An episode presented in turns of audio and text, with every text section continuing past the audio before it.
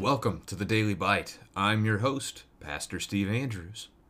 Today's text is from Genesis chapter 49, and this is admittedly extremely difficult poetry. As I translated my way through it, it was not an easy one, but it gives us some things we can talk about too. So let's read the text first. Then Jacob called his sons and said, Gather yourselves together, that I may tell you what shall happen to you in days to come. Assemble, and listen, O sons of Jacob. Listen to Israel your father. Reuben, you are my firstborn, my might and the firstfruits of my strength, preeminent in dignity and preeminent in power. Unstable as water, you shall not have preeminence. Because you went up to your father's bed, then you defiled it. He went up to my couch. Simeon and Levi are brothers. Weapons of violence are their swords. Let my soul come not into their counsel. O my glory, be not joined to, to their company. For in their anger they killed men, and in their wilfulness they hamstrung oxen. Cursed be their anger, for it is fierce, and their wrath, for it is cruel. I will divide them in Jacob and scatter them in Israel. Judah, your brothers shall praise you. Your hand shall be on the neck of your enemies. Your father's sons shall bow down before you. Judah is a lion's cub. From the prey, my son, you have gone up. He stooped down, he crouched as a lion, and as a lioness, who dares rouse him? The scepter shall not depart from Judah, nor the ruler's staff from between his feet, until tribute comes to him, and to him shall be the obedience of the peoples. Binding his foal to the vine, and his donkey's colt to the choice vine, he has washed his garments in wine, and his vesture in the blood of grapes. His eyes are darker than wine, and his teeth whiter than milk. Zebulun shall dwell at the shore of the sea. He shall become a haven for ships, and his border shall be at Sidon. Issachar is a strong donkey, crouching between the sheepfolds. He saw that a resting place was good, and that the land was pleasant. So he bowed his shoulder to bear, and became a servant to forced labor. Dan shall judge his people as one of the tribes of Israel. Dan shall be a serpent in the way, a viper by the path that bites the horse's heels, so that his rider falls backward. I wait for your salvation, O Yahweh. Raiders shall raid Gad, but he shall raid at their heels. Asher's food shall be rich, and he shall yield royal delicacies. Naphtali is a doe let loose that bears beautiful fawns. Joseph is a fruitful bough, a fruitful bough by a spring. His branches run over the wall. The archers bitterly attacked him, shot at him, and harassed him severely. Yet his bow remained unmoved, his arms were made agile by the hands of the mighty one of Jacob. From there is the shepherd, the stone of Israel. By the God of your father who will help you, by the Almighty who will bless you, with blessings of heaven above, blessings of the deep that crouches beneath, blessings of the breast and of the womb. The blessings of your father are mighty beyond the blessings of my parents up to the bounties of the everlasting hills. May they be on the head of Joseph, and on the brow of him who has set who was set apart from his brothers. Benjamin is a ravenous wolf, in the morning devouring the prey, and at evening dividing the spoil. All these are the twelve tribes of Israel. This is what their father said to them as he blessed them, blessing each with the blessing suitable to him. Then he commanded them, and said to them, I am to be gathered to my people. Bury me with my fathers in the cave that is in the field of Ephron the Hittite, in the cave that is in the field at Machpelah, to the east of Mamre, in the land of Canaan, which Abraham bought, with the field from Ephron the Hittite, to possess as a burying place. There they buried Abraham and Sarah his wife. There they buried Isaac and Rebekah his wife. And there I buried Leah. The field and the cave that is in it were bought from the Hittites. When Jacob finished commanding his sons, he drew up his feet into the bed and breathed his last, and was gathered to his people. This is the word of the Lord. As I mentioned at the outset, This is a poetic chapter, which means that the Hebrew that is used is going to be different than a lot of the normal Hebrew that's used, right? As you think of trying to make your poem work, you would use different language than you might otherwise use in order to make rhymes and rhythm and whatnot. And so it gets a little tricky to translate this text, and there's a lot of disagreement on phrases even amongst English translations. And I'm going to point out the major spots that I myself found compared to ESV. But one question to ponder as you go through this one with your kids which of these blessings are good and which of them are bad? Like individually, go through them one by one after each of these sons is mentioned. Was that a good blessing or not? Might be a good way to be able to think about this. So Jacob, as he nears death, summons the sons so that he can tell them what will happen in days to come. Jacob admits himself that this is a prophetic act as he blesses his family. Reuben starts us, and Reuben's is bad, right? He is described as the firstborn, which he is. The strength, the first fruit of my strength. And that's Jacob's strength, which is that there is more to come, right? A reference to the fact that all of these children are born to him. Also, though, Reuben himself is preeminent. The word there could actually be translated exceedingly as well. So he's exceedingly dignified and powerful, and yet he's unstable like water. Just gone. You think of water disappearing, sinking into the ground, being no more, can't rely on it, etc. So he has squandered his preeminence. By going up to his father's bed, he sleeps with Bilhah, dad's concubine, in Genesis 35 verse 22, 1 Chronicles chapter 5 verse 1 agrees that this is the reason for which the inheritance is stripped away from Reuben and instead Joseph through Ephraim and Manasseh is viewed as the firstborn.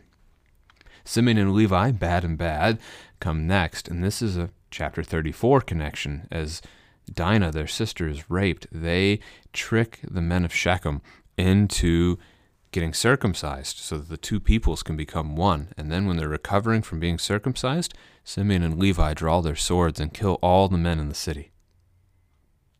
Jacob bypasses them with the inheritance as well for that act. And so what we see here actually ends up feeling like a disowning. Let my soul not come into their counsel, let not my glory be joined to their company. He wants nothing to do with them or their ways. It's intriguing because later on it's going to be the tribe of Levi's violence as they take up the sword in Exodus 32 that has them set apart to be uh, the priesthood and the Levitical tribe that they, they become as we know them in, in most, most of the Old Testament. With the golden calf incident, Moses asks that anyone who would take the Lord's side would come to him, and the Levites come, and they strike down their own brothers that day as punishment for having made the calf. However, back to our context, in their anger they killed men, so they destroyed every man in that city over the rape of their sister, which was done by only one man. And in their willfulness, they hamstrung oxen. That could be taken one of a couple of ways. Uh, hamstrung, that they tied up their hamstrings, right? They tied them together so that they could lead them away. They bound them, essentially. The other, though, is the possibility that this is a military term, in which case um, they have cut the sinews in their legs, making these beasts of burden worthless, that they cannot any longer serve man and do the plowing of the field, etc. So Jacob curses them, actually, uses the word curse. I will divide them in Jacob, scatter them in Israel. In the future, Simeon's tribe will essentially be absorbed into Judah. It's even surrounded by Judah to begin with. And Levi never has an allotment of land. His descendants will be scattered all through the people to serve as priests throughout the land and teach the people God's word. Now, Judah and Joseph are going to have a tie here for the lengthiest of blessings, and they're both good. Judah's blessing starts us, it's threefold. His brothers will praise him, uh, his hand will be on the neck of his enemies, that is, he will defeat them. And his brothers, father's sons, will bow before him, much like Joseph that they already had. So a lot of blessing there. He's described as a lion, having been a prey when he was just a cub, but now he's full grown. Now he's no longer a prey. Now no one would seek to mess with him. Who dares rouse him? Right? Like a lion. Verse 10 refers to his reign. Scepter, the royal scepter, not depart from him or from between his feet, which is a reference likely to the offspring that come. Saul, David, Solomon, Rehoboam, the first four kings of the nation of God's people, all from Judah's family tree. Then they divide, but the southern kingdom of Judah that remains true, all of their kings, all 19 that would come, they're all from Judah's family tree. 2 Samuel 7, the promise that from his descendants, one of David's descendants, would sit on the throne of Jerusalem forever. Now, there's a distinction here until tribute comes to him. The word tribute there, I've got it as Shiloh, which means rest or rest bringer, and that could then be a reference to Jesus himself until Jesus comes. The staff shall not depart from Judah, pointing us to the Messiah who is to come. And indeed, that's what 2 Samuel 7's promise does as well. To him shall be the obedience of the peoples, to Jesus, to the Shiloh, to the rest bringer. Verse 11 and 12 are a great picture of the wealth that Judah will enjoy. He will tie his donkey's colt to his choice vine. So you think of a vine, a vineyard producing grapes so that they can make wine. Would you tie up an animal to the best vine that you had? No, because what's the animal going to do? He's going to eat it. But so rich and wealthy will Judah and his descendants be, it won't matter. Yeah, let the donkey eat it. That's fine. We've got more. Same picture with the, the garments being washed in wine instead of water. So plentiful will the wine be. Eyes darker than wine, teeth whiter than milk. Again, uh, so rich is their diet now that they're they're physically well. Zebulun and Issachar kind of switched around birth order wise here, but Zebulun's first, his is going to be a good blessing, essentially a peaceful life by the sea, that even his cities will become a haven for ships. Merchants will come and rest in his towns. His border shall be at Sidon. That's 35 miles to the north northwest of the Sea of Kinnereth or the Sea of Galilee, uh, depending on which Old Testament, New Testament name you like for it. Then you've got Issachar. His is going to be negative. He's described as strong, like Reuben was, but he's crouching between. ESV goes with sheepfolds. This word could be translated saddlebags or even ash heaps, fireplaces. I, I go with the saddlebag translation because it connects to verse 15 very easily and well. He crouches between the saddlebags, so the, the what the donkeys would normally wear when they're working, the labor. You would have saddlebags hanging on either side of them. So they work until they're exhausted and collapse. And that's the picture of Issachar. Think of a man with weights on both shoulders, and he just works until he's exhausted and he falls over. Saw a resting place that was good. He bowed his shoulder. He became a servant of forced labor. So things aren't going to go well for Issachar's family moving forward. Dan as we come over to verse 16, shall judge, and the word judge is Dan's name in Hebrew, and this is a bad one as well. A lot of people don't take it that way, but I, I would. So he's going to judge the peoples, he's going to judge as one of the tribes of Israel. That can be a reference to Samson. Samson is the last judge of Israel, and he does come from the people of Dan. But he's described as a serpent, and as that happens, the study Bible points to that being Samson's attack of the Philistines. I connected instead to Genesis 3, to the devil, to the serpent who attacks and tries to crush the Messiah. Dan is going to be a people of contention and strife, and we certainly see that play out. And then a viper by the path that bites the horse's heels so the rider falls backward. That's an easy thing to actually envision, right? A snake hiding in the grass. The horse comes by with its rider, and the snake bites the horse. And the horse freaks out and throws its rider to the ground. N- negative picture here. And then we get verse 18, which comes immediately following that, right? I wait for your salvation, O Yahweh.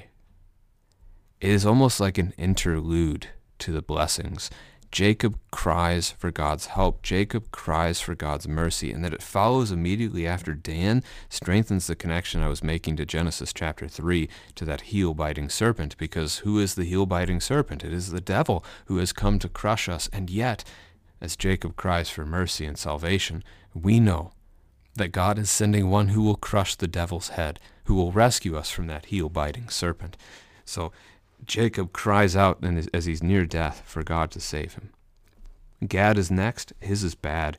Um, raiders and raid, those words showing up three times, are from Gad's name, so it gets a certain play on words here. The fact that he's going to be constantly attacked is not good. Um, then he's going to raid at their heels. He'll attack at their heels. Is that a picture of strength that he's driving them out? Or is it a picture like the devil's only able to strike at the Messiah's heel? Is it a picture of weakness? That his enemy is so much stronger than he is, and he's only able to fight back a little. I don't know, but either way, being constantly under attack is not a good place to be. Asher's will come across as a blessing, that he will be rich with food to the point where even kings would desire his delicacies.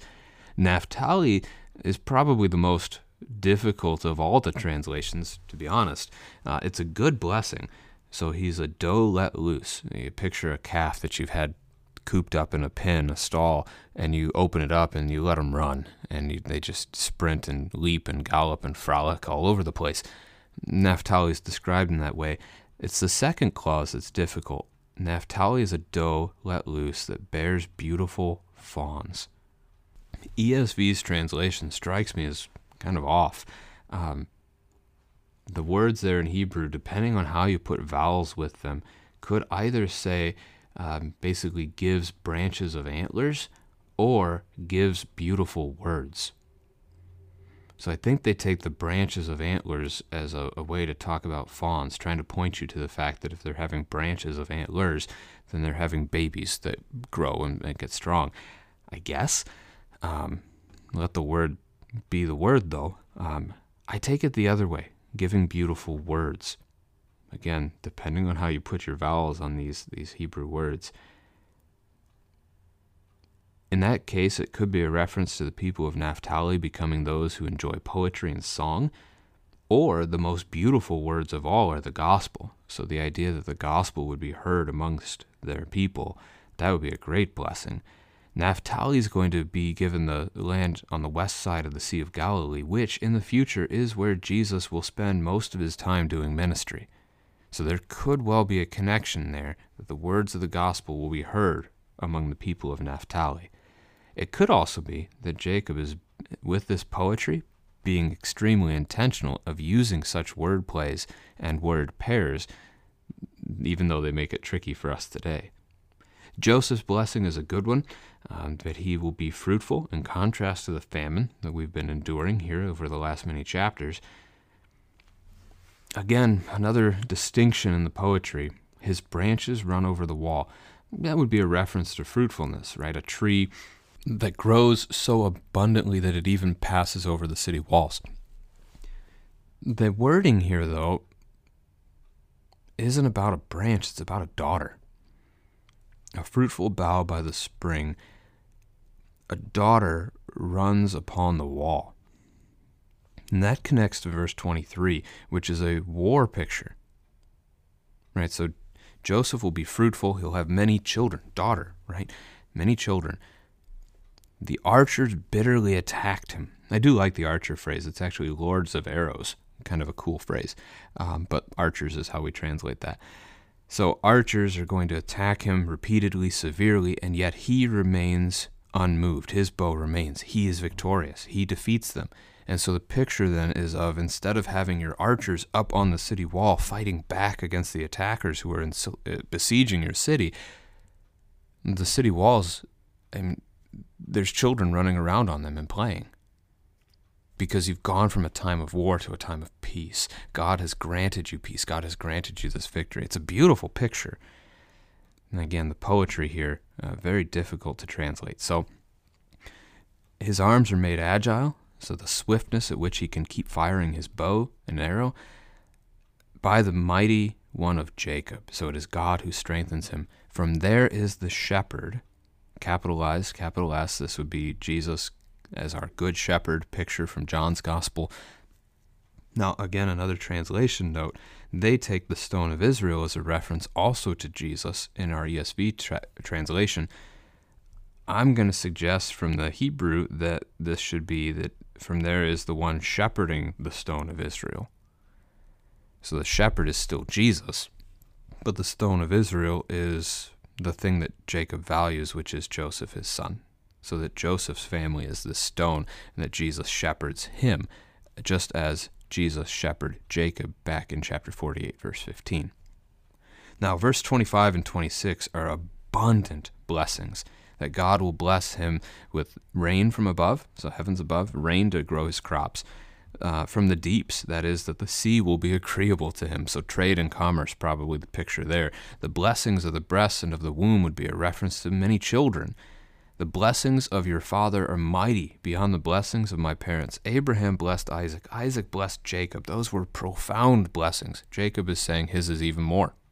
All the more. All these things Jacob giving to Joseph, up to the bounties of the everlasting hills. I mean, mountains that never end. I mean, a picture of blessings forever. Verse 27 Benjamin is good at first and then bad. A ravenous wolf divides, devours its prey in the morning. At the evening divides the spoil. So a war-torn people. But what happens to a people that live for war? Eventually, they die by war, and that will happen as well for Benjamin. That they're destroyed in war, even by their own brothers, the other tribes. So, Judges 19 and following, by the way, on that. These are the twelve tribes of Israel, and so their father blessed them Again, they don't all sound like blessings, but this is what we have.